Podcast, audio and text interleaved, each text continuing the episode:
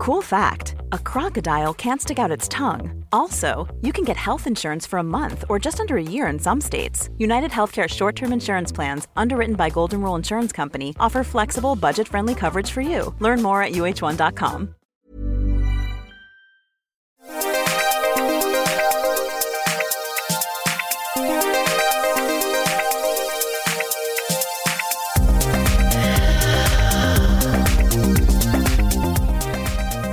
welcome to the Arsenal Women Arsecast on arsblog.com, coming at you with part two of our Olympic Games preview. If you didn't catch part one, don't worry, you don't actually have to listen to um, these podcasts sequentially. They, you can listen to part two first if you like. Um, but we did put out a podcast earlier this week where myself and Alex Ibaceta talked to Anne Marie Posma, who is a correspondent for the Netherlands women's team, and we spoke with her a little bit about Vivian Miedema, Danielle van de Donk, Jill Roord, and overall Netherlands' chances of winning the gold in the Tokyo Olympics. And then Alex and I also spoke with Samantha Lewis, who is a correspondent for the Matildas, the Australian women's team. Um, and again, we spoke a bit about Lydia Williams, Steph Catley, Caitlin Foord, and just overall the kind of year to 18 months the Matildas have had during COVID, and again, their chances in Tokyo. So if you're interested in checking that out, we put that out on Tuesday this week. But this is part two, where we will look at the other two teams who have Arsenal interest at the Tokyo Olympics. So, in the first half, myself and Pippa speak to Rich Laverty, who writes for Our Game magazine um, and These Football Times about women's football. He's also the media officer for Sheffield United Women. And we talk to him about Team GB their chances at the, Olymp- the Olympics, Hege Riise and her kind of temporary interim reign at the moment. And obviously, we talk about Leah Williamson, we talk about Lotte Wubben-Moy, we talk about Nikita Parris, and we talk about um, the fairly surprise exclusion of Jordan Nobbs and Beth Mead from that squad. And then in part two, I will be talking to Sean Carroll. Now, Sean Carroll is a British journalist who is based in Tokyo. Um, and he covers the J League uh, and the WE League, the Women's Empowerment League um, in Japan. And we have a, a, broader conversation maybe about what it's like on the ground in Tokyo at the moment. Um, a lot of apprehension there. It's going to be a very different Olympic Games this time around because of COVID. Uh, some of his challenges trying to cover it as a journalist. But then we also talk about Japan's chances. Now, of course, Japan um, were World Cup winners um, in 2011 and silver medalists in 2016. So they have a really, really good pedigree, and we talk about uh, their chances of, of winning the Olympics on home soil, perhaps some of the challenges that the players will experience um, you know, in their competing in their COVID bubbles, etc. And then, of course, we talk about Mana Iwabuchi, the new Arsenal signing, who really is carrying the hopes um, of Japan on her shoulders a little bit, and she's been assigned that very famous number ten shirt, which is a huge deal in Japan. So, without further ado, uh, here's me and Pippa talking to Rich Laverty about Team GB.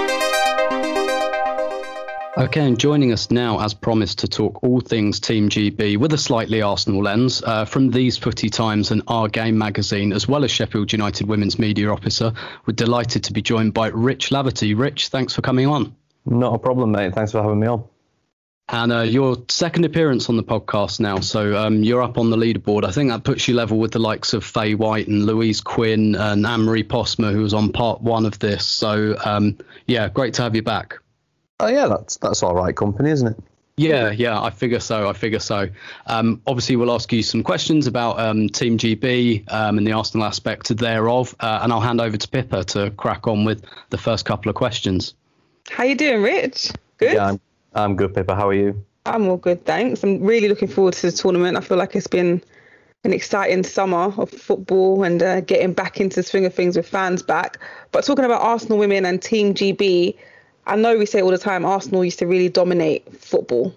And at the moment, we've, I think it's only three players that have made the squad. I think it was two before, but now we've got Nikita Parris. So we've got Kim Little, Leah Williamson, whereas Man City, I think I've got like 11 players. But um, before we get into that, what's your your your hopes or what do you think Team GB can do in this Olympics tournament? Uh, I think it's very, very tough. A, they've been given a pretty tough group, um, which was always going to happen. I think everyone's got a really tough group just because there are such. It's a very compact tournament with only 12 teams. Um, I mean, their build up through no fault of their own, really, has just been about probably as bad as you could have ever hoped. I mean, even back end of last year with England, you know, friendlies being cancelled. You know, they had a positive COVID test, which which got their Germany game cancelled. Norway couldn't travel for a game that was meant to be at Bramall Lane. I think they ended up playing obviously Northern Ireland. They had a couple, but you know, Hege Riise has come in and obviously their pre-match, you their pre-tournament friendly, sorry, against Zambia, that had to be cancelled. I think I read this morning they're playing New Zealand tomorrow in a behind closed doors friendly, so it is some kind of preparation. But to only have one game together, I mean, look, a lot of the team obviously do know each other. There's not that many um, non-English players, and yeah. you know, so Sophie Ingle will know a lot of those players. So will Kim Little. Um, so will Caroline Weir. Mm-hmm. Obviously, particularly Caroline Weir being at Manchester City, like you said, the amount of City players in there, particularly in the midfield. Yeah but yeah, the preparation's been very, very tough. Um, you know, it's going to be hot out there as well, which we always sort of joke about doesn't always suit the English teams. So, mm-hmm. but I think even form, you know, the games they have played, they've struggled. You know, they haven't looked like a team that's fulfilling their potential. It's been very tough for Hege, obviously, to come in, you know, and, and not be able to really play too many games. Um, so I think we sort of have to be a little bit realistic. For me, it's it's great to have a team GB. I'm glad we do have one. Yeah. Um, but I sort of almost feel like it's good experience for next year. You know, I think if you offered fans and players the opportunity to win one, you'd you probably. I mean, a lot of people would love to have a gold medal, but I think when it's a home European Championships, you know, yeah. play a final at Wembley like we saw the other night, how special that is. You know, the atmosphere at Wembley for a final. Um, you know, there's some very good young players in the squad um, that are now actually in the squad, not just reserves as well. So it's good experience for them. So I think it's going to be very tough. Um, I think any tournament where you've got the US playing like they are at the minute is always tough, but there's some good teams in there. And yeah, I think Team GB can compete 100%, but yeah. I just think the, the interrupted, you know, warm up they had makes it very, very difficult. Yeah, I think it will be difficult because you mentioned obviously the interruptions, the cancellation of games, and then there's even some players in the in the Arsenal squad that's missed out, such as Jordan Nobbs and uh, Beth Mead. And then you talk about the European Championships next year being at home. When we look back to the Women's World Cup, I feel like the even though we had a really good England squad, I feel like they went particularly far because there was a lot of people watching more than I think they expected, and there was a lot of people behind the team, behind the competition. Um, but I feel like this Olympics is kind of being overshadowed by, you know, the Euros that just happened, and then pre-season for the men's game starting pretty much this week today, and I, I just feel like it's not being spoken about enough. And do you feel like that will affect the players as well, not having that huge home support they had in the Women's World Cup? Um, yeah, potentially. I think it can always work both ways. I think I think I think you're right. I don't think there has been the amount of build up there usually would be. I think there's a number of factors, like you said. Yes, the Euros. I think B, the fact the media haven't really had the access, and that's not me being like snobby, you know, saying we hmm. we deserve this and we deserve that. It's just been circumstance of obviously these days not being able to have you know face to face press conferences and media days like we would have had in the build up. There's obviously not a lot of media either going out to Tokyo because the limitations over there are incredibly strict at the moment. So I, I, there hasn't probably been the same amount of you know seeing the interviews and you know the the features and things like that. A, like you said, because people have been focused on the Euros, but B, just because the media haven't really had the kind of access we usually would in pre-COVID times. Um, I hope when the tournament starts it changes because I think obviously there is no men's team GB team, so you know, football fans that want to sit down and watch football, and then they're at decent times. You know, they're sort of early to mid morning, so people can yeah. watch them. They're not going to be middle of the night. Um, you probably prefer them obviously to be late in the evening, but that's just that's just the situation. Obviously, of it being in Tokyo, but you can still. I think the first game's at 8:30 a.m. Um, UK time, so hopefully people can still watch and you know, for fans that want to watch some football, you know, they've got no choice but to watch the women um, mm-hmm. because they can't watch the men. They don't have a team. So I think once the tournament, I think everyone needs a little bit of a detox after the last few days, don't they? I think everyone's just sort of um, winding down and getting over, obviously, the disappointment of the final. And hopefully, I think the first game's just over a week away. So, yeah, I, I think there'll be a lot of support from home, definitely. And I hope there are a lot of people that maybe haven't watched women's football regularly that tune in um, yeah. because they just want to watch. And I think that's what you do at the Olympics. You know, everybody. You know, I'll I'll probably sit down and watch the archery or the equestrian. It's not something I would ever dream of watching for four years. But then the Olympics are on, and you sort of feel a little bit compelled to watch, you know, whatever you turn on the TV and and it's on. So um, I think the support will be good. It might it might help, you know, you know, but sometimes the lack of pressure or the lack of you know people in the stadium sometimes might relax players a little bit more. So I think it can work both ways. Um, it'll be interesting to see how it goes. I just hope it's a good tournament. You know, I think women's football we need it. You know, we lost the opportunity last year with the Olympics. We've got three major tournaments now in three years. So um, I hope it's just a really good product, whatever happens, um, because we're still obviously promoting the women's game. We're still trying yeah. to get more people interested. So, no, I, I, think it can work both ways. I, I get what you're saying. Um, it's it's definitely not had the build up I think it usually would. And like I said, I think that's just down to a variety of factors around the men's and, and obviously COVID restrictions as well. And um, again, like from uh, kind of from an Arsenal, well, I, would say from an Arsenal perspective, I think this was um, quite widely debated anyway, um, just among England slash Team GB fans. But obviously, Jordan Nobbs and Beth Mead didn't make the squad, didn't make the reserve list. Although I think the reserve list was quite intentionally just young players, so I don't think there was ever any question of them being on the reserve list. But were you surprised by either or both of those decisions, and can you see justification for them from from Hege Riise? Yes and no. Uh, yeah, I can see the justice. I think it, it, always makes me laugh every time there's a squad announcement, whether it's England or Team GB. You get the same questions, the same people arguing, and people think there's big conspiracies and you know, oh they must pick loads of Man City players and things like that. You know, Hege Riise has won an Olympic gold medal. She's won a World Cup. She's won a Euros. You know, she knows what it takes um, in terms of squad dynamics. And uh, the tough, the toughest thing about the Olympics, of course, is the squad size.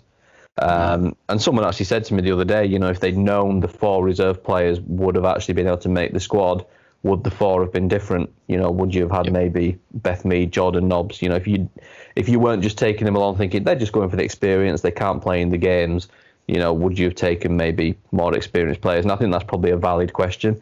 I think I think the two are very different. I think with Jordan, it's interesting. I was actually looking at her minutes from last season in the league, and I think she was like outside the top ten. I think in Arsenal yep. squad, I think she was even below players like Wubben Moy, who's obviously a lot of injuries. Yeah, yeah, it was just a very. I mean, there's no doubt, you know, Jordan's a top class player. It's just she had a really interrupted season. I think she only started, I think, 12 league games out of the 22. So I think with Beth, you know, she was much more involved. I think Beth, Beth's biggest problem at the moment internationally is the emergence of Lauren Hemp, obviously yep. on that left hand side. And in an Olympics where you're so short on who you can take, you're probably mm-hmm. looking at one specialist player in every position. I thought Beth Mead had a, a, fairly decent season. You know, she played, I think, every game bar one. Stats were decent, you know, a lot of assists again, which is obviously what she's become very well known for now in the last few years.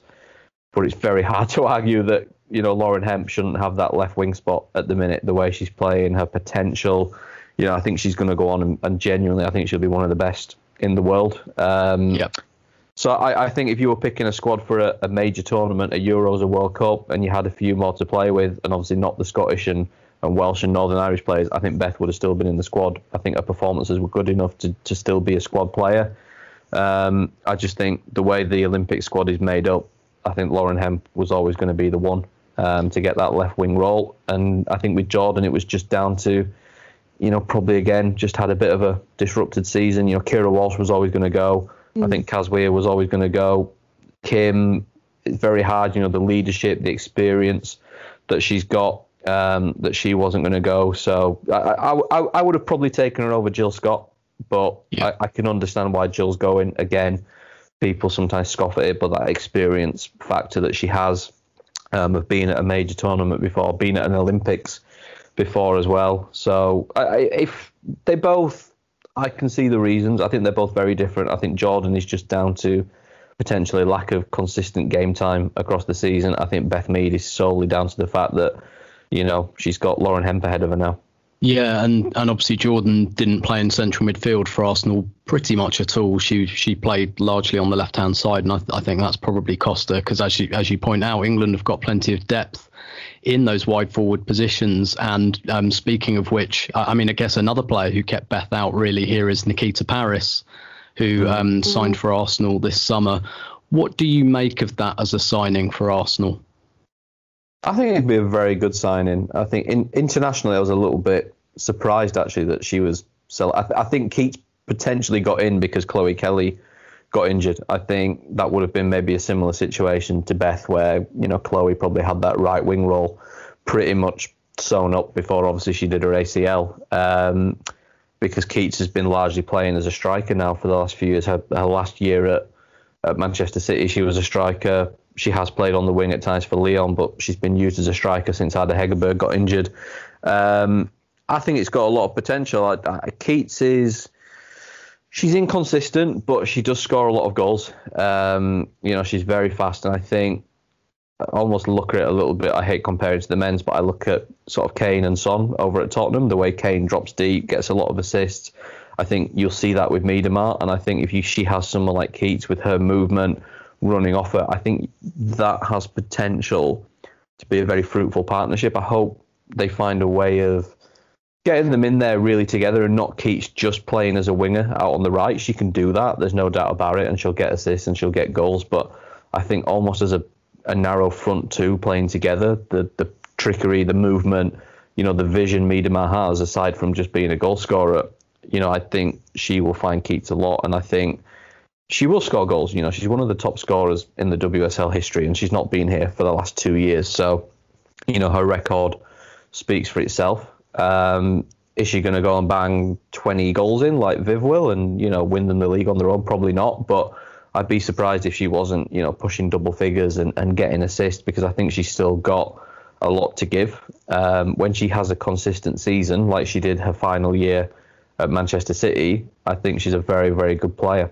Um, and I think it's it's actually a smart signing. Um, I think saw some clubs being linked to the. Some fans were saying, "Oh, we don't want her," or "We don't want you know this player, that player." So, and I can understand it. You know, she's limited uh, in terms of her overall talent. She's never going to be a Miedema or a Hegerberg, but no, I think it's a good signing. I think it's a really good signing from Arsenal. Um, you know, the proof will be in the performances, but I, I, like Keats. I think she's a very, very good player. I, I you know, looking at the makeup of the squad, um, like you say, it's largely England, but there are three players who aren't English in the squad: Sophie Ingle, Caroline Weir, and Kim Little. Um, and obviously, we're going to focus on Kim a little bit. Um, I, I think it's it was never in question that Kim Little would be in this squad. Um, personally, I don't think it's a coincidence that the three players who aren't from the Lionesses, who've been selected at all to some extent central midfield players, because I do think that that's an area where the, the Lionesses have a bit of a weakness if you're talking about the absolute top level, which is why I still can't work out why England undervalue Jordan Nobbs, but that's another conversation. Do you think that Kim will start um, and, and, and, and I guess what do you think this Team GB midfield will look like? Do, do you think it could be Ingle, Little, and Caroline Weir? I think there's every chance. I, I do think Keira Walsh will start. Um, I think it's it's interesting as well that Sophie Ingle. I mean, I, I don't try and read too much into shirt numbers, but like you know, Millie Bright, I would thought would have been the six, or Leah Williamson would have been the six, where Sophie Ingle's been given that shirt number and I kind of always associate that with sort of being a centre back. Um, so I don't know whether they maybe see Sophie Ingle as that, whether it's alongside Steph or in a back three, or I don't know. Again, as I said earlier, there is literally no precedent because we haven't seen Team GB play. Um, so we've got no idea where Sophie Ingle slots in or, or Kim Little or Kaz. I certainly wouldn't be surprised to see the other two start. I, I think if I was picking a midfield three now off the squad, it would probably be Keira sitting with Kim and, and Caroline um, just in front of them. You know, Kim is is not at the level she was seven, eight years ago, but you know that's understandable. She was world class seven, eight years ago. You can never, with the injuries she's had as well. I think she's 31 now, but she's still a very, very good player. Kaz Weir had an unbelievable season. Um, there's no doubt for me that she should be starting. Um, Yeah, I think it'll be Walsh. I mean, it, it's good to have those two options as your defensive midfielders because they're both top top class. Um, you're right with what you say about midfielders. Um, I'm not surprised. I think when we looked at the makeup and you looked at also even Hayley Ladd, Jess Fishlock, Erin Cuthbert, players like that, you know, no surprise that, you know, there were midfielders coming from other countries. You know, I, I look at England's midfield and I think, well, where's the next one coming from? You know, Jill Scott's 34 now. You know, Keira's there probably for the next decade, but beyond that, you know, Jordan's never really nailed down a role because, like Tim said, I don't think England have ever really known what to do with her. And beyond that, you know, you do look at it and go, okay, you know, Lucy Staniforth sort of come and gone, Laura Coombs, Izzy Christiansen.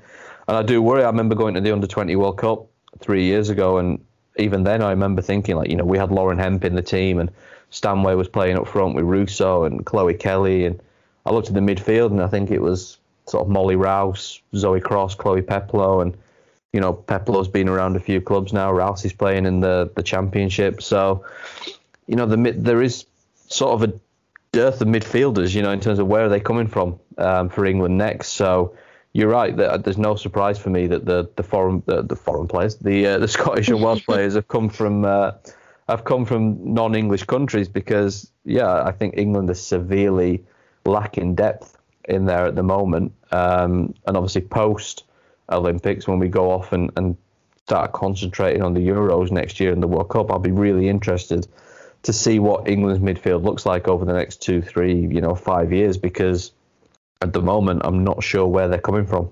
Um, so they could all start. You know, it wouldn't surprise me. Um, I, but I, for me at the moment, I'd look at it and probably go Keira and then Kim and Kaz playing just in front of them. I think the front three probably picks itself at the moment. Um, I think you'll probably see Ellen. White well, it's tough because I mean you've got Fran Kirby. Obviously, she could play maybe the 10 role. You know, she might play instead of Kim. Um, you know, they could just go with her up front in place of Ellen White. I don't know. They've got some options. I think certainly Hemp will play from the left and probably Parris from the right. It would be interesting to see whether she thinks, right, let's get the, you know, because Ellen White tends to perform in big tournaments. You know, she tends to score goals. And whether they go with Kirby behind her, then obviously you're probably going to have to sacrifice one of Kim or Kaz. I think it'd be a real shame yeah. to sacrifice Kaz because I think she has had a great season. But like Tim said, you sort of always feel Kim Little will start if she's there and she's fit. So I mean, it's good to have those options. Um, but I hope we don't sort of keep seeing Fran Kirby as kind of this midfielder just because we don't have anyone else. Um, I think the way she worked for Chelsea was brilliant, but obviously we don't have Sam Kerr and Pernille Harder. So. Um, which is a shame. Um, but yeah, they've got those options in there. But uh, yeah, there's no surprise to me that the midfield is where the non-English players have come from um, because yeah, there just there does seem to be a, a real lack of depth. Speaking about you know options for positions and slotting players in and focusing on Arsenal players here. This this player's also had a great season, has been spoke about as a possible future captain in years to come. But in previous tournaments, such as the Women's World Cup a couple of years ago, obviously Leah Williamson didn't really get a chance to to play really because of the experience in the back line and Millie Bright will also be attending this tournament. So do you think this time around in the Olympics with Team GB Leah Williamson could have some time to shine? Is there any potential possibility that she could start in some of these games? I really hope so. Um, I think she start she needs that exposure soon with tournaments coming thick and fast because there is no doubt Leah is going to whether it's now or at some point in the near future she's going to be a starter. You know, Steph is 33 now. You know, mm-hmm. she's not she might be around next year, she might be around the year after, but probably the cycle after that she won't be. Um, it's tough, you know. It's very, very tough because Steph and Millie has sort of been the go-to partnership over the years. Um, you know, Millie had a very good season with Chelsea. Um, apart from probably that Manchester City game when they basically won the league, thought she was very, very shaky in that. I thought Steph actually. Steph got a lot of criticism probably around the time of the World Cup. Maybe her performances had dipped, and you know I think there was certainly an element of truth in that. I actually thought last season she was very good for Manchester City. I think maybe having a lack of international football and maybe the lack of travel and lack of distractions elsewhere maybe helped her. Um, I did think she was very very good for City. She's obviously the captain, so if she's fit and ready, you're always going to expect Steph Houghton to start, and there's always going to be that one position alongside her. For me, as a preference, I would always just lean towards Leah. I, I think it's, it's strange because centre backs are centre backs, but Leah and Millie are very different. You know, I think Leah is obviously the more playing out from the back, you know, the passer, they get on the ball, whereas Millie Bright, you know, she'll get on the end of things, she'll clear crosses, you know, she's she's you know, the tough one, the one that will just get stuck in and get ahead on things and clear the crosses and you know, I mean Leah will do that, but I'm sure people will understand what I mean when I say they're very different players.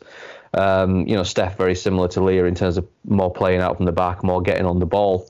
Um, it's a shame you can't play all three of them. I mean, they could hmm. obviously if they go with a back three, but I think you're always more likely to maybe in a back three see a Sophie Ingle go back into the centre of it to play out. Um, but look, Leah's 24 now and she's ready. You know, she's not a kid anymore. Mm. Um, you know, I think we got to that point with the men a few years ago. People were still calling Jesse Lingard a youngster, and I think yeah. 20, 27, 28 now. So, you know, by the time the World Cup's gone by in two years' time, Leah will be 26. You know, so she is not a youngster anymore, and, and there's a few in there now that you can't really class as youngsters. You know, Keira Walsh is, is 24, and you know Georgia Stanway's 22. So you know they're getting to the point now where you know they're ready. You know they're old enough, they're mature enough, they've had enough big games, they've played cup finals and big league games and won titles. So you know, the proof will be in training. I'm sure Hege will pick, you know, who performs the best, hopefully. And if that's Millie, it's Millie. If it's Leah, it's Leah. And I think it's good again, like I said, with the strikers that we've got those options. You know, if if something happened to Millie,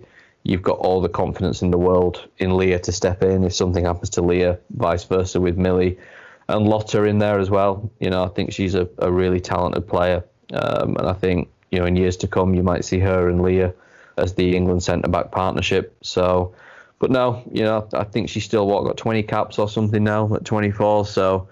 Um, it would be interesting to see if she starts. You know, I certainly wouldn't be against it. I think she's a, a top top player. People who have known me for years and have, have, watched Leah for years know that I always still think she should have been a midfielder, mm. um, and that she would have been better in there. But um, you know, she's turned into a very good centre back, and if she starts for Team GB, yeah, I don't think we'll be any worse off for it at all.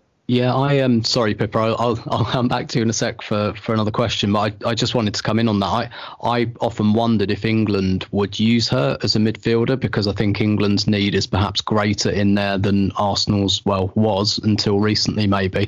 I, I think the issue for Leah is that at Arsenal she plays on the right um, of the centre back partnership, and that's where she's most comfortable passing out and that's where Millie is as well. And so the relationship in terms of types between Leah and Millie is is quite good for the reasons you say, but they both like the right. And Leah, I don't think looks as comfortable playing for England on the left. Mm. And I don't think you can have Leah and Steph together either because they're too similar. So I think for Leah to flourish at international level, I, I think either moving her into midfield or finding a way that she can be on the right of the partnership and someone else coming in on the left. Well, I, I but personally, I think that's that's been the issue for her. Uh, sorry for that interjection. I'll hand back to you, Pippa. No, it's fine because um, I was wondering what I was going to say next because obviously I've seen Leah Williamson play in midfield positions previously under Joe Montemurro, and she's looked more than comfortable there. But like you said, there's so many midfield options in this Team GB team, and I'm just I'm just wondering for her personally when she's going to have her moment because like rich said like she's not young anymore and that's always been the argument or oh, she at the world cup is like oh she's too young she's not experienced but she is experienced she's won the league she's played in many games for seasons and um, i think it's really her time to, to step up now yeah, definitely, definitely, and um, and yeah, I, it'll be really interesting to see this summer. But Rich, I wondered, like, um, if in closing, um, we have we haven't really talked much about the manager uh, Hege Riise um, so far, the interim manager. I mean, personally, the way I look at it, I think the Lionesses anyway have essentially had an interim manager since the World Cup finished because I think Phil Neville was kind of looking for a way out, and then he had a way out, and we had this kind of bizarre and still slightly in that kind of, I guess, that limbo before Sarina comes in after the Olympics. What have you made of um, Hege Riise um, so far? And um, yeah, I get. I guess the situation where she's coming in as an interim. How how in the in the games at least the Lionesses have played under her. What have you made so far of her short reign? Uh, it's, it's been massively hard to judge, mate. I mean, I think when a new manager comes in, you know, there's always going to be a little bit of a, a dip. I mean, it wasn't, you know, it wasn't easy to dip further than they were before because they've, you know, just won so few games. But, you know, to come in and suddenly have to prepare a team, you know, that you're only going to be with for a few months for a tournament where you have a squad where some of them haven't played together before and, and not really be able to have, you know, as much preparation as you would want you know, is tough. And, you know, the two friendlies, obviously, against France and Canada didn't go the way they wanted. But, I mean, I never, I say this all the time, I never read a huge amount into friendlies because teams always have players missing. You know, France had players missing, England had players missing. You know, they rotate. You know, I think in the Canada game, you know, the goalkeeper, Karen Bardsley, wouldn't have been the usual number one they would play, you know, when they play Canada in Tokyo. Um, they had a few other players in there that probably wouldn't be starting when you get to Tokyo. And like you said, for those games, they didn't have Kim Little, they didn't have Kaz Weir, they didn't have Sophie Ingle. So I think it was just about Hege being able to get some games in, to be honest. Um, I mean, the results weren't perfect, there were definitely flaws in the performances.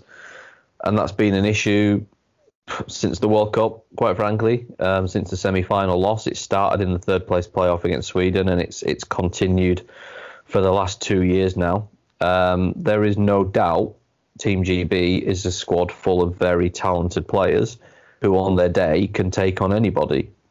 You know, they can take on the US. They might not beat them, but they can compete with them. You know, when when England have played the US, the last two three meetings, they've never been battered. You know, there's always been you know one one two goals in it, and that was the same at the World Cup. So they're capable. You know, they are absolutely capable, but the scenario and the situation they are in is not ideal. Um, the thing I like about after the the the Olympics for Sarina coming in is you've actually just got a good run of games eventually against teams that you're going to beat as well. You know, mm. they've got the qualifiers for the World Cup. They're going to play North Macedonia and Luxembourg and Latvia and Northern Ireland and teams like that. You know, who they will win, uh, and you know they'll be able to probably get some competitive friendlies in there as well to to prepare for the the Euros. You know, you're not going to. It, it's a strange scenario now, obviously going through World Cup qualifiers when you've got European Championships to prepare for as well. And obviously, you don't really want to prepare for a major tournament playing teams like Luxembourg and North Macedonia. So I'm sure they'll try and sneak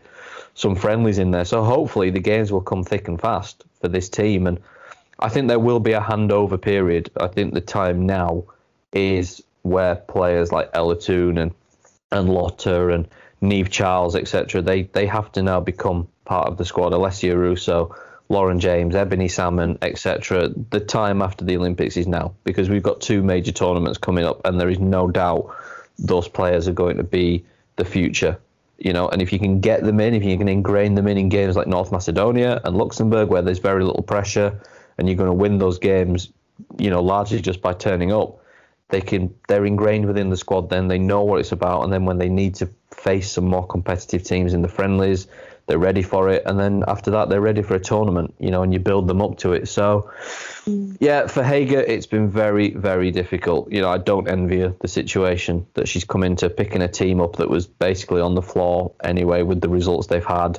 She's had such little time, you know, three friendly matches um, and one behind closed doors game tomorrow, by the sound of it, to prepare for a tournament. So, but you know, she's clearly a good coach. You know, her record speaks for itself. And like I said, as a player, she's one of very, very few women on the planet that have won every major tournament you could. So she knows what it takes. She knows what's there.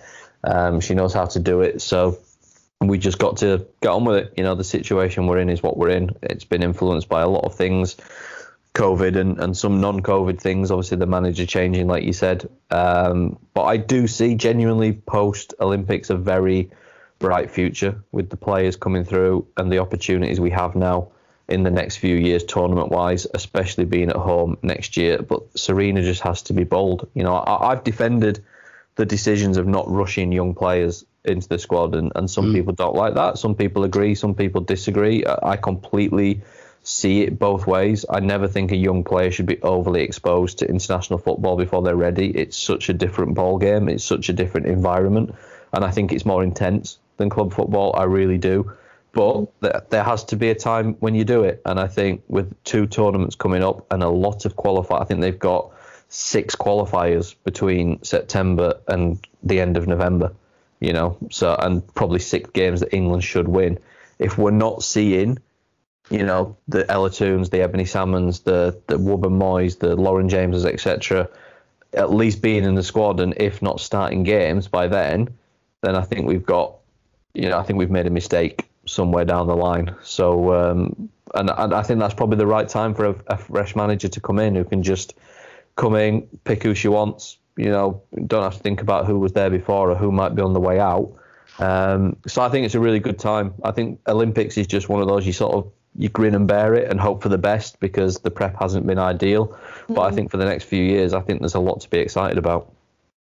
Yeah, and that's actually been a theme. Um, you know, talking I talked about um, Netherlands so far and Australia in particular, and, and the theme coming out is that preparation not ideal for most of these teams, but they see the Olympics as get through it, and then after that we're in a kind of new cycle. Um, before we let you go, Rich, quick prediction: Who do you think is going to win this tournament? Who do you think will pick up the gold medal? I think it'd be the US. I really do. I know it's a boring answer, but. Yeah they are the best team in the world, and preparation wise, they don't really seem to have been affected. Like they seem to be playing friendlies as regularly as ever. Um, Tobin Heath obviously just come back fresh and fit. Sounds like they might get Julie Ertz back. You know they've got that experience. They know how to to win. You know they've got some players now peaking. You know Christen Press is probably in her best international form. Sam Mewis, you know, has has fast become one of the best in the world now in her position. They're still solid at the back. You know, they've just got players that know how to. Even Alex Morgan, you know, st- she started scoring at club level as well. You know, Alex Morgan's yeah. one of those you always say scores internationally. You know, record at club level has never not been the la- there the last few years, but you know she had a good start to the year with Orlando. So all their top players, you know, seem to be in good form. They've had loads of friendly games um, that they've been able to prepare with, and I think even be, even without COVID, even before that, you make the US um, the favourites. I think if you asked me for maybe more of a dark horse, I mean, look, Japan will always have a chance with being the hosts. You know, they're, they're a technically very good football team, but I do fancy Sweden to go far. I really like the Swedish team. I think they've got some really experienced top players, but I really like some of the players coming through, some of which we're obviously going to see in the WSL now with with Øvregaard and, and Bjorn going to Everton. Um, so I think they're always solid. They're always hard to beat, and they've got some really good players up the top end of the pitch. Don't think they'll win it. Um,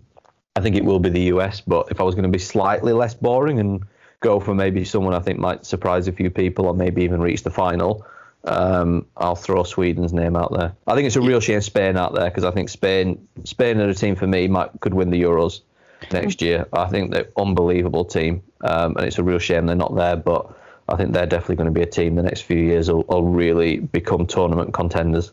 Yeah, we talked about them a little bit in the Netherlands uh, segment actually, um, and completely agree. Pippa, before we go, mm-hmm. do, do you think anyone other than the US can take the gold medal?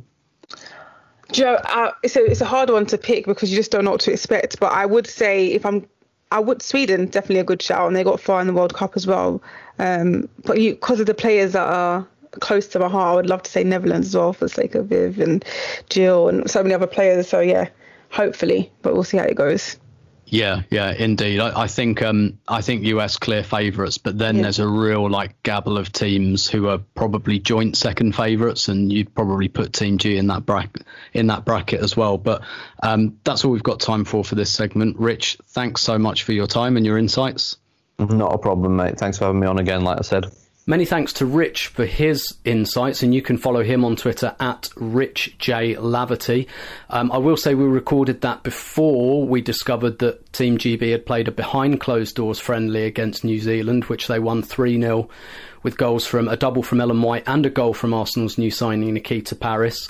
It's also been announced since that there will be three captains for Team GB. I think this is quite neat the way they've done this actually. So one of the captains will be uh, Welsh international Sophie Ingle of Chelsea. Um, then uh, the second captain, as it were, will be Steph Houghton, Manchester City, and the captain of England. And the third captain will be Arsenal's own Kim Little of Scotland, and they will captain a game each in the group stages. But we're told that Kim captained Team GB for their friendly against New Zealand. So a good leadership group there, and obviously as Arsenal fans, we know both the quality of Kim Little as a player and as a leader. So probably not a huge surprise that she's been bestowed with that joint honour.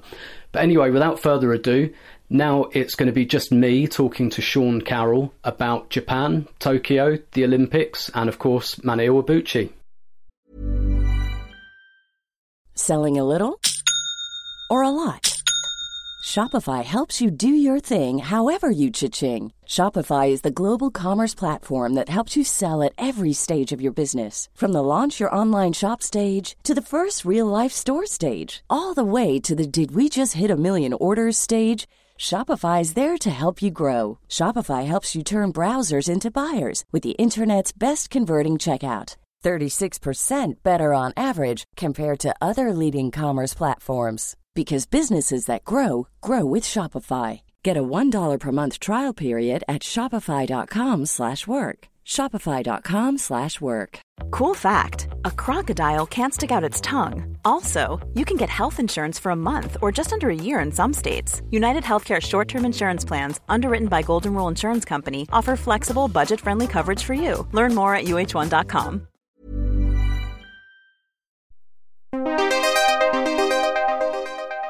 Okay, joining me now on the Arsenal Women Arsecast to talk about Japan at the Olympic Games in 2021. Actually, um, the host team is Sean Carroll, a freelance journalist who is based in Tokyo. Sean, thanks for joining the show. No worries at all. Thanks a lot for having me on. Um, before we kind of talk about Japan and maybe a bit about Mana Iwabuchi, um, I just wanted to ask a fairly general question, Sean, about the feeling on the ground locally in Tokyo about the Olympics um, about it going ahead at all, I guess, and the way in which it will it will kind of go ahead. Because obviously this is a really strange time to host, and it's going to be a really strange Olympic Games. What what kind of feel is is there any anticipation, excitement, or is it kind of mainly anxiety at the moment? Um, no, there's not really much um, much excitement. I'd have to say it's a bit odd because we've been in and out of what they call states of emergency for pretty much the last year, uh, maybe year and a half now. Um, so we never we never actually locked down like they did back in England or, or elsewhere around the world. Um, but what they did is had these things called states of emergency, where they kind of asked people to to refrain from sort of going out and about unless they had to. Um, at one point, restaurants and things were sort of asked to be closed. Now they're the current state of emergency, they're allowed to be open, but places aren't allowed to sell alcohol. So, um, with regards to the Olympics initially being sort of postponed for a year and then going ahead, I think there's a kind of on the ground here. I mean, it's Japanese people are not sort of inclined in the way that people maybe back back home would be to to pour out on the streets and be particularly vocal in their in their opposition. But I think there is, from the people I've spoken to, sort of who work within and, and outside of sport, there's a kind of feeling of like, well, if, if we can't get on with things as normal and if we're having to kind of follow certain rules and restrictions, the, the fact that the games are going to be going ahead, I think there's a little bit of maybe not quite animosity, but a feeling of like it doesn't doesn't really sit right. I think. Yeah, yeah, and, that, and that's interesting because obviously over here in London we've just had like some some massive football games with lots of people at them, and excuse me, and I, I think there's there's a real sense that that's kind of brought the curtain down on you know COVID and lockdown, and yet cases are going up and things like that. So mm. um, yeah, it's it's a really kind of interesting time um, to say the least to, to host an Olympic Games. In terms of you covering it, um, you know, we know that like most of the events are going to be behind closed doors by the sounds of it, and very limited number of kind of foreign journalists allowed in. What's it? What kind of hoops are you having to jump through just to cover it? Oh, it's yeah, it's been um, it's been quite crazy. I wasn't really sure what the situation would be with my pass, obviously because of it being suspended initially for a year and then then coming back on. So then I, I did pick up my my past a couple of weeks ago, and I sort of asked them then, right, is, is that everything I need to do? And they just said, yeah. and then kind of just from word of mouth speaking to, to other journalist friends and whatever they were saying oh don't forget you know you need to do testing you need to get on this system you need to and there's been very little by way of actual assistance from the the organizational side um, and obviously during during covid there's so many issues and so much stuff is changing by the day um, you know I, am hesitant to sort of complain too much or, or point any fingers as to as to where the blame is but it, it, does seem that a lot. I mean, I'm lucky in a sense to to be a resident in Japan and to you know to already be on the ground. But there there are people coming in from abroad who are being told they need to submit this thing, they need to be on this system, they need to make sure all this stuff's registered. And they're sort of pretty much everyone is in charge of themselves. Um, mm. So yeah, I, I need to be registered on something. I need to have a couple of apps on my phone and be every day I need to be logging my temperature, confirming I don't have any symptoms. I need to be providing. Um, there's like these kind of home COVID tests that just the kind of the saliva ones, and I yeah. need to be um, submitting them at least every four days uh, during the competition.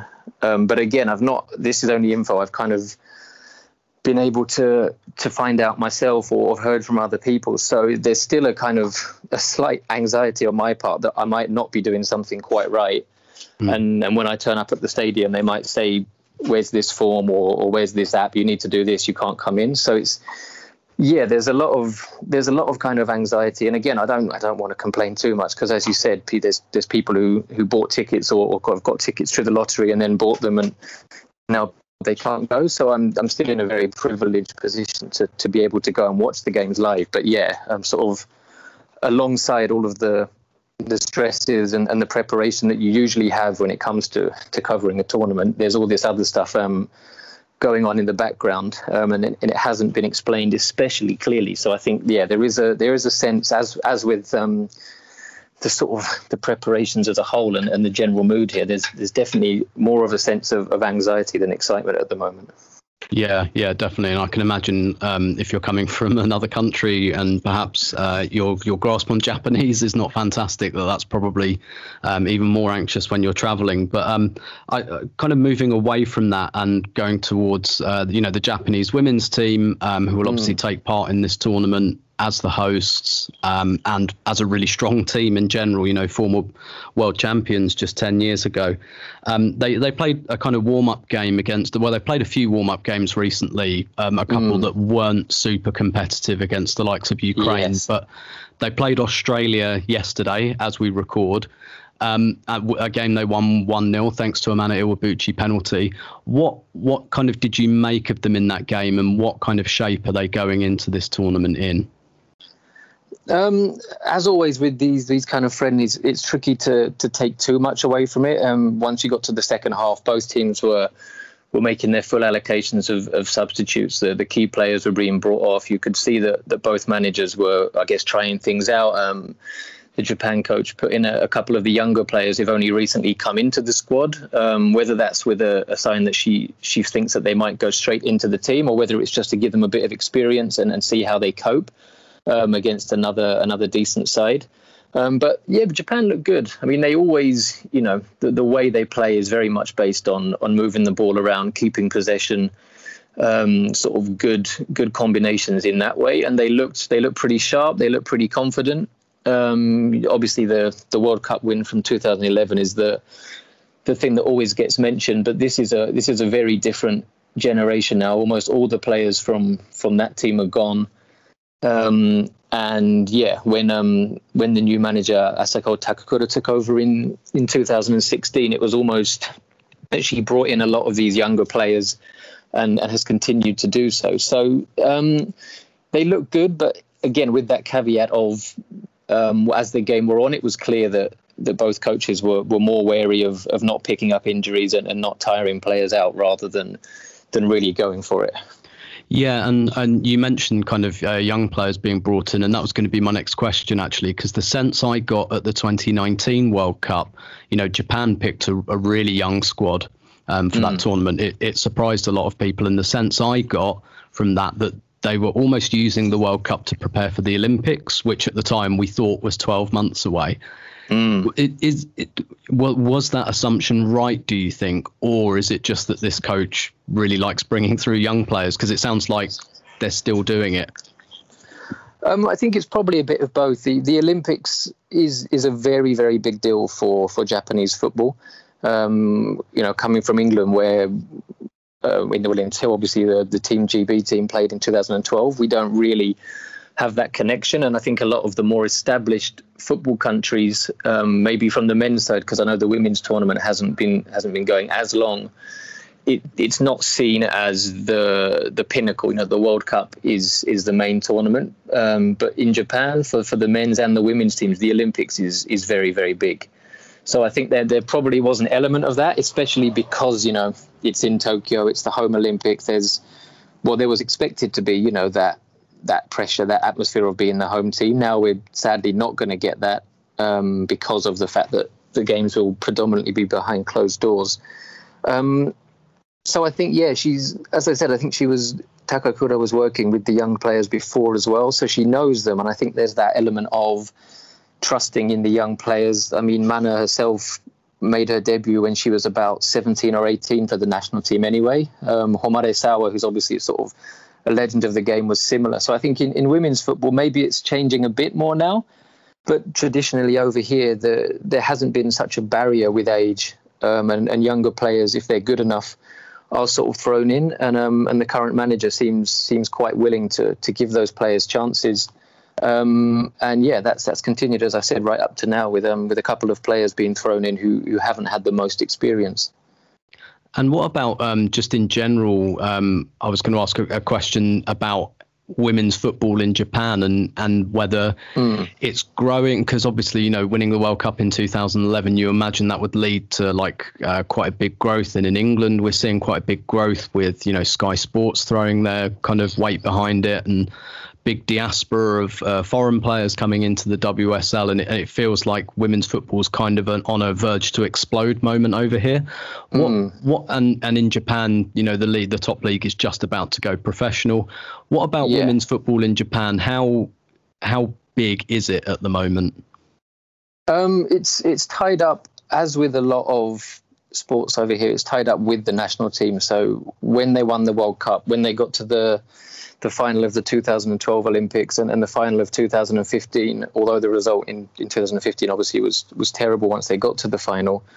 When they're doing well and they're getting a lot of kind of general interest from you know TV coverage, whatever, there's a kind of boom around it, but it, it quickly fades. Um, and I think the fact that there wasn't a, a professional league in place to kind of capitalize on things, then it was it was always kind of semi-pro a lot of the, the best players were, were concentrated in, in two or three clubs. So those clubs had a bit of a following. But yeah, games were not broadcast on TV. There wasn't a huge amount of coverage aside from the kind of the star players. It, it never really developed beyond a kind of superficial interest. Um, and I think the fact that the the WE League, as it's called, um, stands for Women Empowerment League, which is slightly condescending, perhaps. Um, the fact that that will be starting in September, um, hopefully, will enable them to to build in the way that they kind of weren't able to in 2011. So so if the team can do well at the Olympics, it will build up that kind of fervor again, and then afterwards, hopefully, if people are allowed into stadiums, fans will be able to go and watch these players playing regularly um, DAZN, which is the the broadcaster over here, they have the rights to the the J League and the Premier League and, and several other European leagues and things. Have announced that they'll be broadcasting the WE League as well, so it's going to be there um, for people to access, for people to watch, and and I think that's that's what you need. You need that connection. You need ways for people to build some kind of connection um, initially, and then for them to build upon it to gain some kind of attachment to to the teams and the players um, I've spoken to to a few foreign players who've who've played against Japan or who played here, and they were just full of praise for for the the level of play here, the level of coaching. They said compared to one one player from America I spoke to, just said that the attention to detail, the way they train, was was phenomenal, and it's something she's now a coach, and she said it's something that she has definitely learned from. So I think it's definitely on the up. More and more Japanese players now as well are moving to Europe and moving to the States and, and developing with with the sort of the level that they're playing at, um, which again as with all sport, then it, it serves to to motivate younger players, girls that, that want to come up. Um, when I interviewed Mana recently, she said that you know by by playing in England, she wants to show girls back in Japan that it is possible to to move abroad, to, to go and play in in these big clubs in in Europe and whatever. Um, so I think yeah, it's key that there's that professional league, there's that structure. All the players are going to be paid. They're going to be able to to make a career from football rather than at some point having to make that decision as to do I do I take the risk or do I just go with the safe option and and get a career in something else. And um, the kind of, I guess, the stereotypical kind of impression of the Japanese women's team, uh, certainly in Europe, well, certainly in England, and I think in Europe, is that um, they're this kind of lovely technical team, um, mm. full of lovely loads, of, loads of lovely technical players, lots of short passing and moving, mm. and I think Mana's very much in that mould. Is is that, do you think, a fair representation of what um, Japanese, you know, the, the, Japanese team and Japanese women's football is like, or do you think there's there's a bit more to it at the moment? Um, no, I think that's fair. I think that's fair. They can't. I mean, the the game against Australia yesterday, you can see that there's such a, a vast difference in, in the physical size that I don't think they're not going to be able to to try and play long to get balls into the box. There's no point if you're playing against Australia, Holland, Sweden you're not going to get any joy. They they have to stick to what they can do. And you know, Australia are another reasonably fancied team heading into the the games. They haven't been in the best form recently, but um, you know they they could do reasonably well.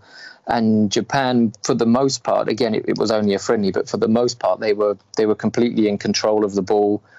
Um, so I think that's fair. They will build. They'll they'll push on. You know, the fullbacks will push on as well, and the the forwards. They, they do get stuck in. They're not they're not weak by any means but I think yeah, definitely it will be it will be based upon keeping the ball, moving it around quickly, and, and looking for those spaces to capitalize upon, rather than than trying to go toe to toe with with bigger, more physical teams. Yeah, definitely. And and Japan drawn in a group with uh, Team GB, Canada, and Chile. Um, quite a tough. Mm. I mean, they're all quite tough groups because of the size of yeah. the tournament. Do you? What are the kind of expectations um, for Japan? Can they win it? Um, I think winning it is um, is going to be a tall order, um, just because you know America are there, and America just seem to be on a, on a completely different level. Um, and as you mentioned, the, the, group that Japan are in is is not easy either.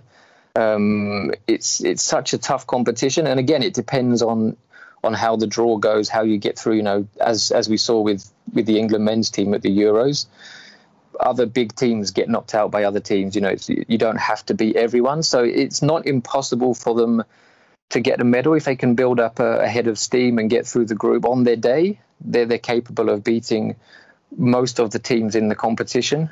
But I just think if, if they were to, to make it to the final again and they came up against America, it's going to take something super uh, superhuman. The, the time they beat America in 2011, Homare Sawa probably played the game of her life. She was just phenomenal. It was the game was so touch and go. There were so many points at which it, it could have gone the other way. Um, and I think, yeah, for, for Japan to win it, they, they need to get past America. And yeah, there's there's obviously a, a lot of other teams in there. I think the Netherlands will be strong. I think Sweden obviously will be good.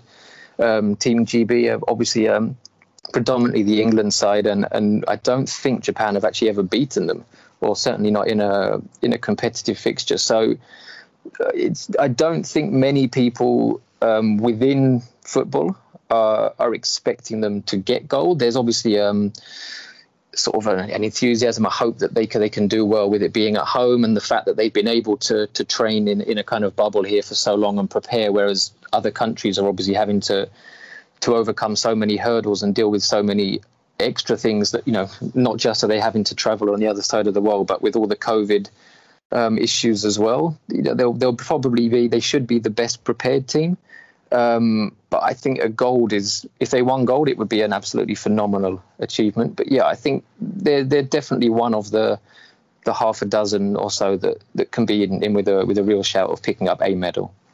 Yeah, definitely think so. And uh, just last couple of questions because obviously there's one Arsenal player in the squad, um, mm-hmm. very very big player as well in in Mana Iwabuchi. Um, I, I, mean, I know that Arsenal tried to make that transfer happen kind of after the World Cup, and uh, the Japanese, the the JFA, kind of intervened and said that she couldn't move to Europe until after the Olympics, and right. obviously the Olympics got delayed, and then she got parked at Aston Villa for a few months. So it's been a really convoluted transfer to get her to Arsenal, mm. um, alongside some of her her best friends. Uh, I mean Vivianne Miedema and Lisa Evans.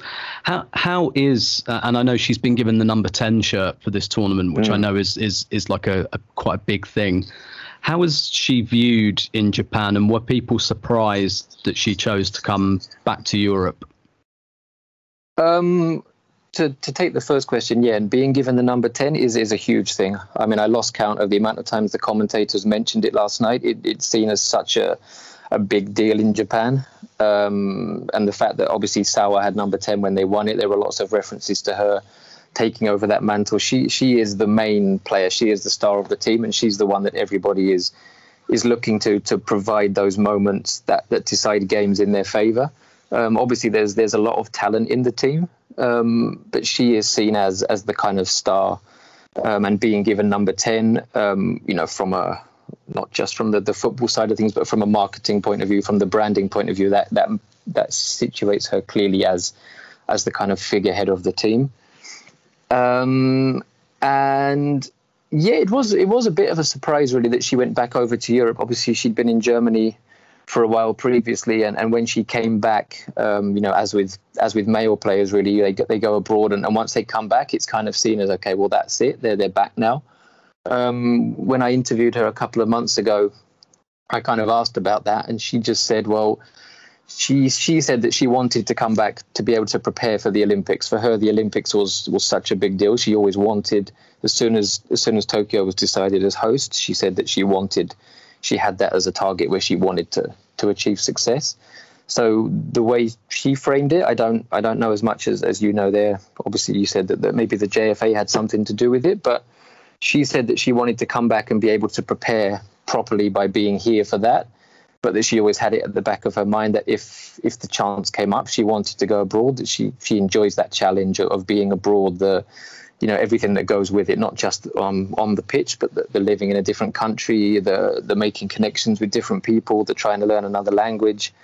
Um, so there was an element maybe from people within the game of of surprise that she went back over, and obviously that she went over to for Aston Villa, who obviously were not one of the strongest teams in the, the WSL, um, although obviously it's, it's a growing league and, and each club is, is trying to to establish itself. Um, but yeah, there's excitement. Um, again, the, the women's game is not followed particularly closely here. People have obviously heard of Arsenal because the men's team is so strong. So there's the assumption that that it's a big club, and obviously the the women's team as well is is one of the most successful, if, if not the most successful. I don't know. I have to admit, I'm not sure of the, the trophy count myself. Um, but it's yeah, it's it's huge. And again, with with the Olympics now, if she can if she can do well and, and help Japan win a medal there, then it will definitely add to the interest of more and more people will be following to see how she does does with Arsenal in the, the coming season.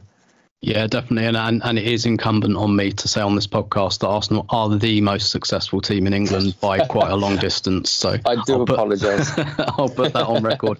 Um, my, my, final question, actually, you know, you referred to your interview with her back in in April, uh, which was mm. published in the Guardian in the UK. Um, and obviously, at the time, uh, when you read the interview back now, there was a lot of uncertainty over whether the Olympics would even still be going ahead or under mm. what circumstances. And, you know, there's stuff in there like um, I'm prepared for it to be cancelled um, and, and things like that. But yeah. uh, one of the things I wanted to ask you about, she, she talked a little bit about maybe some of the stress of competing mm. um, during COVID. And I wondered if you could talk a little bit more about that in the conversation you had with her. Yeah, well, the the main thing she was saying was, you know, I think, and it's it's been coming out a little bit in the news um, from sort of different perspectives, but the you know for for everybody when it comes to these competitions, whether it's the Olympics, whether it's World Cups or, or European Championships or whatever, it's not just about about the games. Um, you know, the, for the athletes, you always hear stories of the athletes. You know, the goings on in the athletes' village, the the athletes going out into the the host cities and you know being spotted at, at, tourist sites meeting fans and there's that whole kind of i don't want to use the cliche of, of carnival atmosphere but there's so many other things that come with it Um, and all of that is is going to be lacking now for the athletes. I, I, sort of touched upon the the hurdles that the the media are having to jump through, and, and for the players themselves and everyone sort of close to the teams, coaches, media staff associated with the teams. My understanding is they're having to do COVID testing every single day.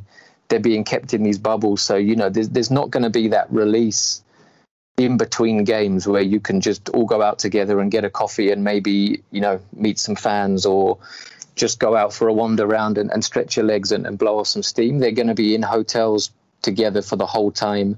They're going to be ferried to and from the venues, and they're not going to have any kind of interaction with each with you know with I guess even with other teams there's probably going to be so many strict protocols how how well they can be enforced we don't really know um, but I think yeah, she was touching upon that fact, not not just the the being cooped up and not being able to to get away. You know, I I think that everyone gets on well within the team, but you know, if there are certain players that don't quite have the best relationship, maybe normally you know two or three of you can can go off somewhere else, and you, but you're going to be with the same people every day, all day, pretty much for for the best part of a month. If they if they make it to the end, it will be more than a month, obviously. Um, and on top of that, she said, obviously, the with regards to the COVID testing, you know, you're always going to have that in the back of your mind. What what if I what if it does come back positive? You know, we saw with with the England players at the at the Euros with with Mason Mount and, and Ben Chilwell had to then self isolate. It then means you need to re- reassess who you know. Southgate then had to change who he's going to play for certain games. It throws so many things into doubt. So for the players to to also have this burden as well as the the regular stresses of of winning the next game of, of progressing of trying to win a win a medal i think is something else that definitely needs to be kept in mind yeah, definitely. And you know, reports today there are a couple of GB athletes in in other sports who have tested positive for COVID, and that's it.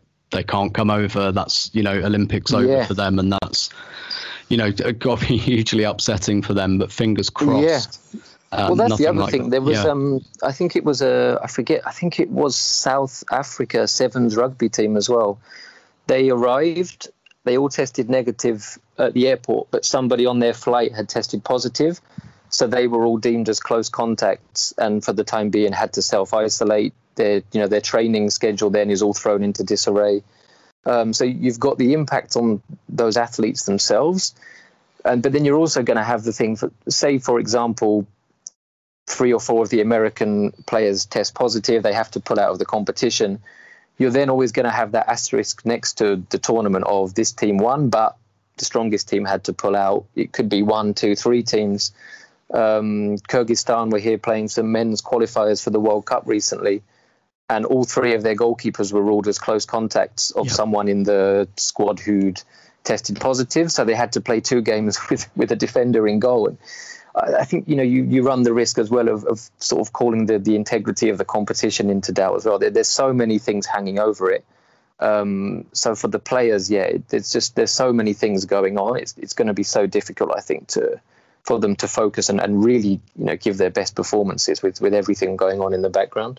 Yeah, definitely, and and fingers crossed that I mean the whole games and, and the women's football tournament kind of go off without a hitch. Mm. It, it, does feel like um, you know, something like that really, really could happen. But yeah. nevertheless, uh, Sean, um, taken quite enough of your time um, this well this morning for me, uh, more, not morning for you at the moment. But thanks no. so much for your insight and um, you know.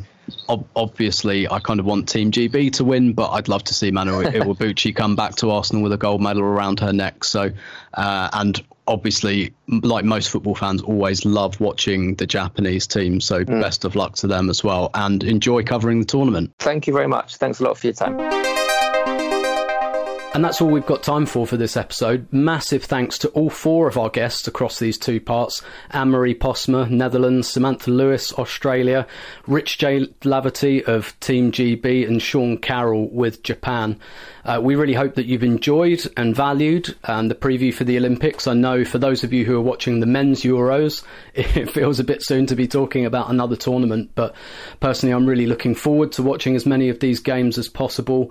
Uh, most of them kind of kick off in the morning uh, in in UK time. Um, so I'm kind of looking forward to to sitting down and watching some of those. I'm really interested in watching some of the teams that perhaps don't get to see that often nowadays. A bit like Japan.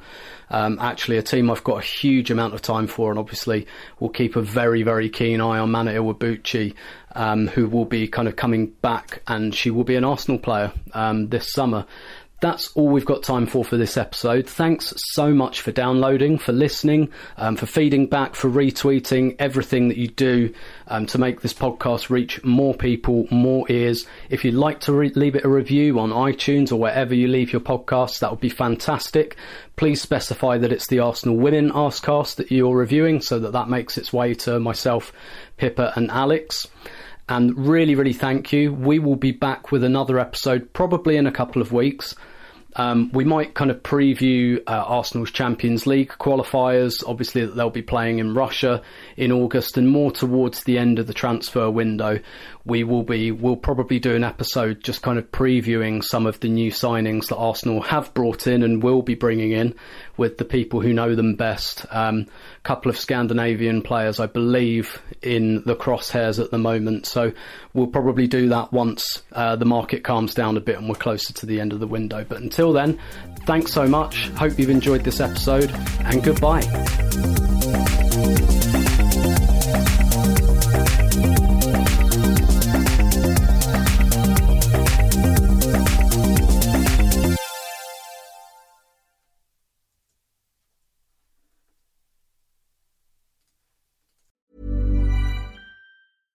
Selling a little or a lot? Shopify helps you do your thing however you cha-ching. Shopify is the global commerce platform that helps you sell at every stage of your business. From the launch your online shop stage to the first real life store stage, all the way to the did we just hit a million orders stage. Shopify is there to help you grow. Shopify helps you turn browsers into buyers with the internet's best converting checkout. 36% better on average compared to other leading commerce platforms because businesses that grow grow with Shopify. Get a $1 per month trial period at shopify.com/work. shopify.com/work.